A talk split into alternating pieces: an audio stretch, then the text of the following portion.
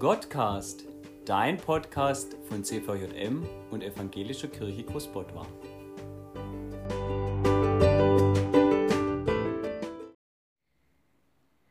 Herrlich dieser Frühling, oder? Alles grünt und blüht, das Leben erwacht neu. Alles wirkt freundlicher, man geht mit einem Lächeln im Gesicht durch die Welt. Und wenn man sich so von der Schönheit der Natur begeistern lässt, könnte man schon mal kurz die aktuelle Situation rund um Corona vergessen. Ja, ja, die Macht der Frühlingsgefühle. Und mit den Schmetterlingen, die jetzt wieder überall draußen zu sehen sind, kommen vielleicht auch die Schmetterlinge in deinem Bauch zurück. Frühlingsgefühle, ein Synonym für Verliebtsein. Kribbeln im Bauch, wenn man an jemanden denkt. Sehnsucht, wenn man denjenigen schon länger nicht mehr gesehen hat. Bisschen Aufregung vor dem bevorstehenden Treffen. Passt das eigentlich auch auf unser Glaubensleben? Bist du so hippelig aufgeregt, wenn du in den Gottesdienst gehst, weil du dich so auf das Treffen mit Jesus freust? Hast du dieses Kribbeln im Bauch, wenn du an ihn denkst, wenn du die Bibel in die Hand nimmst?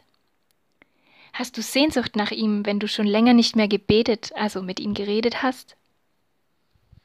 Vielleicht sind das im ersten Moment jetzt bisschen komische Fragen für dich, aber genau so sieht eigentlich die Bibel die Beziehung zwischen Gott und uns. Im Neuen Testament, in der Offenbarung, steht auch davon, dass die Gemeinde sich auf Jesu Wiederkunft vorbereiten soll wie eine Braut auf ihren Bräutigam.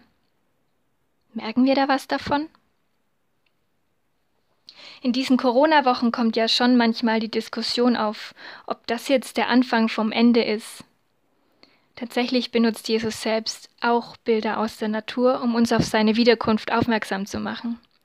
In Lukas 21, Verse 25 bis 33 sagt er, Und es werden Zeichen geschehen an Sonne und Mond und Sternen, und auf Erden wird den Völkern bange sein, und sie werden verzagen vor den Brausen und Wogen des Meeres.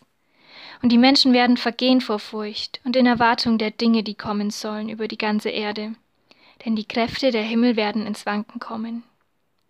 Und dann werden sie den Menschensohn in einer Wolke mit großer Kraft und Herrlichkeit kommen sehen. Wenn aber dieses anfängt zu geschehen, dann seht auf und erhebt eure Häupter, weil sich eure Erlösung naht. Und er sagte ihnen ein Gleichnis. Seht den Feigenbaum und alle Bäume an.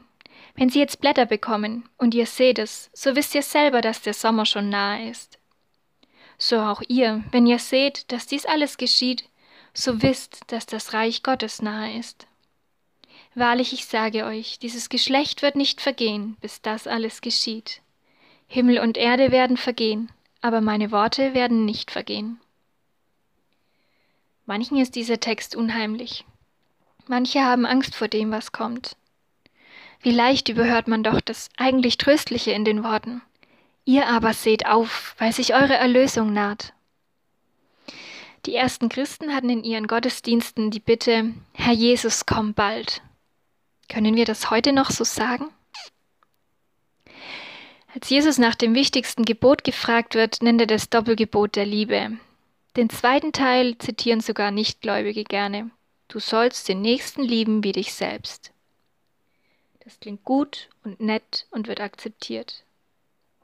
Aber was ist mit dem ersten Teil? Du sollst den Herrn, deinen Gott, lieben, von ganzem Herzen, von ganzer Seele, mit all deiner Kraft und all deinem Gemüt. Klingt das nicht ein bisschen nach total verknallt? Es gibt viele Beziehungsratgeber für Paare, wie die Liebe frisch bleibt und wie Beziehung nach der ersten Verknalltheitsphase laufen muss, damit sie dauerhaften Bestand hat. Für uns Christen gibt es Andachtsbücher, die Bibel selbst und so weiter.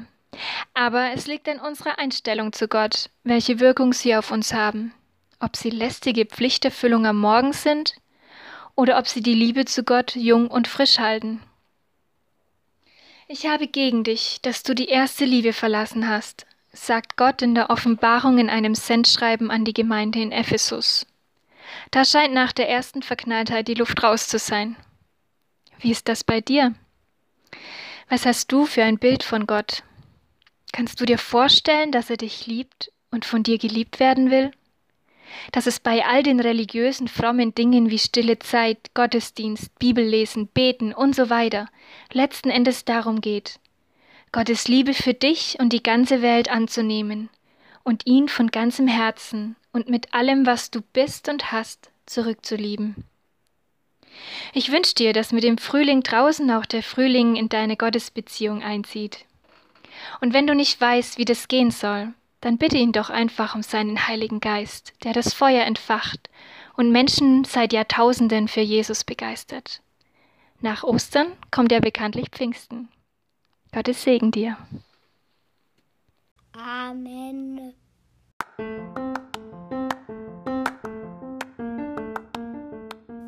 Das war's für heute. Wenn du jetzt noch Fragen hast, mit jemandem sprechen möchtest oder jemand für dich beten soll, wende dich gerne an deine Mitarbeiter oder schreib uns unter godcast.cvm-großbordwa.de und empfehle uns gerne weiter.